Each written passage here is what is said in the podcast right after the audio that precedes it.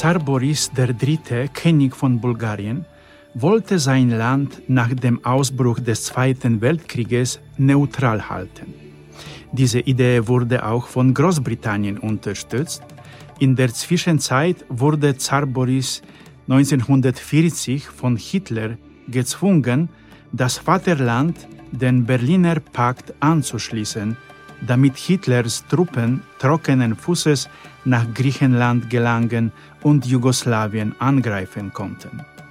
Dank seines solchen Schrittes musste Zar Boris III. jedoch kein deutsches Gesetz in Bulgarien einführen, das den Juden alle Bürgerrechte entzog, so dass die bulgarischen Juden nicht in Konzentrationslager deportiert wurden. Als der Zar 1943 zu den Alliierten wechseln wollte, wurde er in Hitlers Hauptquartier an der Wolfschanze in Polen vorgeladen, wo er sich weigerte, mit Hitler zusammenzuarbeiten. Wenige Tage nach seiner Rückkehr auf der Balkan starb Zar Boris III. in Sofia, wahrscheinlich vergiftet, und sein Sohn, der mir persönlich bekannt ist, Zar Simeon II., später Ministerpräsident der Republik Bulgarien von 2001 bis 2005, übernahm die Macht. Und ich bin Bruder Christoph, ein österreichischer Kapuziner, lebe in Innsbruck und teile meine Überlegungen zu den Sonntaglesungen im Podcast unter dem Namen Ja. Mhm. Ihr könnt meine Podcast unter ja.podbin.com finden. Jeden Samstag ab 12 Uhr erscheint ein neuer Podcast. Ihr seid herzlich eingeladen.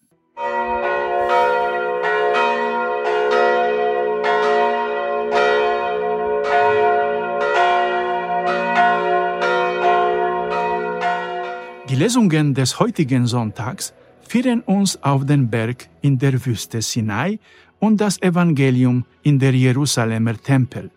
Zwei besondere Orte, auf die ich gleich noch zu sprechen kommen werde. Warum zuerst diese historische Einführung über Bulgarien? Wir werden heute über den Tempel sprechen.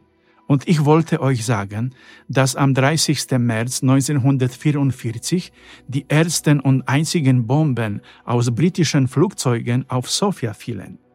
Von den wichtigsten Gebäuden wurden nur die St. Joseph Kirche, die Konkathedrale der bulgarischen Katholiken, bombardiert. Es wurde nie gesagt, warum die Briten Sofia bombardierten. War es Rache für die Kollaboration mit Hitler? Ich weiß es nicht aber ich weiß, dass der Tempel in Sofia weder in drei Tagen, wie Jesus sagt, noch in 46 Jahren wieder aufgebaut wurde, wie der Tempel in Jerusalem nach der Rückkehr aus der babylonischen Gefangenschaft. Die Katholiken von Sofia warteten sogar 59 Jahre lang auf die Erlaubnis, ihren Tempel wieder zu errichten. Der Grundstein wurde von Papst Johannes Paul II. während seines Besuchs in Bulgarien im Jahr 2002 geweiht und unmittelbar danach wurde mit dem Bau begonnen. Der Wiederaufbau des Tempels ist das, was Sophia mit der heutigen Lesung verbindet. Aber der Wortgottesdienst des heutigen Sonntags konzentriert sich auf mehr als den Tempel, nämlich auf das sichtbare Zeichen der Gegenwart Gottes inmitten seines Volkes. Aber dieses sichtbare Zeichen ist kein Gebäude, sondern eine Kirche, die aus lebendigen, menschlichen Herzen besteht. Und darum geht es im heutigen Podcast. Beide Lesungen erzählen uns von Bund, den Gott mit seinem Volk schließt. Dieser Bund wird auf den Grundlage des Gesetzes von Berit geschlossen. Das heißt, ein Vertrag zwischen dem Stärkeren und dem Schwächeren. In diesem Vertrag nimmt der Stärkere den Schwächeren unter seinen Schutz und steht für ihn ein. Der Schwächere schenkt dem Stärken sein Vertrauen und passt sich entsprechend an. Das Zeichen des ersten Bundes zwischen dem auserwählten Volk und Gott ist der Dekalog oder die zehn Gebote, die Mose von Gott auf den Berg in der Wüste Sinai empfängt. In den Geboten gibt Gott Israel nicht Gebote und Verbote, sondern Garantie, Garantien für das Leben auf Erden und in der Ewigkeit. Diese Garantien werden Israel in Form des Dekalogs gegeben, den es einhalten soll, weil nur so der Erfolg Israels gewährleistet ist. Es mag seltsam klingen, aber wir betrachten in der Kirche immer noch alles zu kasuistisch, spitzfindig. Was ist mir erlaubt, was ist mir nicht erlaubt? Wir achten nicht darauf, dass Gott uns zu nichts zwingt und er sagt immer, mein Sohn, meine Tochter, wenn du es willst, halte diese oder andere Lebensregeln, höre auf meine Worte und so weiter, das wirst du nicht in die Irre gehen. Gott zwingt den Menschen nicht, etwas zu tun. Der mit Gott geschlossene Bund gibt uns immer alles. Was wir im Leben verlieren ist, wenn wir Gottes Vorschläge ablehnen und unsere eigenen Wege wählen, was nie gut für uns endet. Was die Szene im Evangelium betrifft, in der Jesus einen furchtbaren Wirbel um den Jerusalemer Tempel macht, so denke ich, dass wir uns zu sehr auf die Details konzentrieren und uns die wichtigste Botschaft der Szene entgeht. Jesus kündigt nämlich die endgültige Version von Berit an, den neuen Bund, in dem niemand etwas tun muss, weil Jesus ein einziges Mal für alle Zeiten das Opferlamm sein wird. Es werden keine weitere Opfer mehr nötig sein, weil er das eine perfekte Opfer sein wird. Deshalb diese Zerstörung, die Tische, das Geld, das alles, was äh, drin war. In Indonesien sagen die Pfarrer, dass es am wichtigsten ist, Familien chinesischen Herkunft in der Gemeinde zu haben. Chinesen sind sehr geschäftstätig, sie haben immer viele Kinder und jedes von ihnen hat eine andere Glauben.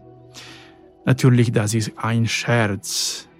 Dadurch sind die natürlich gut vernetzt und machen mit allen ihre Geschäfte. Das ist natürlich ein ein Scherz, der sich äh, auch auf die außergewöhnliche Großzügigkeit bezieht. Die Verrücktheit Jesu im heutigen Evangelium zeigt uns, dass der Glaube kein Geschäft sein kann. Ich gebe dir dies und du gibst mir das. Ich zünde Kerzen an, ich gehe regelmäßig in die Kirche, ich besuche den Gottesdienst und dafür musst du mir etwas zurückgeben, damit es mir gut geht. Das wird im Evangelium recht farbefroh dargestellt und ich sage es ganz direkt, aber so denken viele von uns. Jesus sagt uns heute, dass das nicht der Punkt ist. Gott will, dass dein Herz um seinetwillen mit Liebe erfüllt ist. Du musst nicht mehr tun, weil Jesus es für dich getan hat. Du kommst einfach und nimm an dem Ereignis der Liebe teil. Und das ist die Feier der Eucharistie, in der Jesus stirbt und jedes Mal wieder auferstehen. Komme nicht auf Pflicht, sondern aus Liebe in die Kirche. Ein Junge, der sich auf den Weg macht, um das Mädchen zu treffen, das er liebt, ist bereit, das Unmögliche zu tun, um mit seiner Geliebten zusammen zu sein.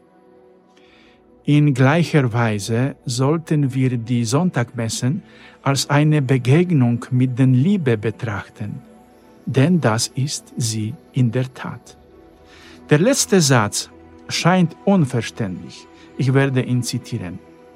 Jesus hingegen hat sich ihnen nicht anvertraut, denn er kannte alle und brauchte kein Zeugnis von Menschen, denn er wusste selbst, was im Menschen war. Ich verstehe das so, dass Jesus meine heroische Mobilisierung zur Erfüllung der Sonntagpflicht nicht braucht, damit ich ihm bezeugen kann, dass ich gläubig bin, weil ich am Sonntag in die, in die Kirche gekommen bin. Jesus weiß alles über mich. Jesus weiß alles über mich und dich. Er will, dass ich am Sonntag aus Liebe zur Eucharistie komme und nicht aus Pflichtgefühl gemäß den Geboten. Wenn wir lernen, den Dekalog und die Heiligung des Sonntags auf diese Weise anzugehen, haben wir den Kern unseres Glaubens erfüllt. Ich lade euch, liebe Brüder und Schwestern, ein, darüber nachzudenken und diesen Nachdenken in euren Leben zu verwirklichen. Nur Mut, Bruder, nur Mut. Gott ist mit uns. Gott schränkt niemanden ein. Ganz im Gegenteil. Er gibt euch die Freiheit zu entscheiden. Es liegt an euch zu entscheiden, wie ihr euer Leben leben wollt. Nur Mut. Amen.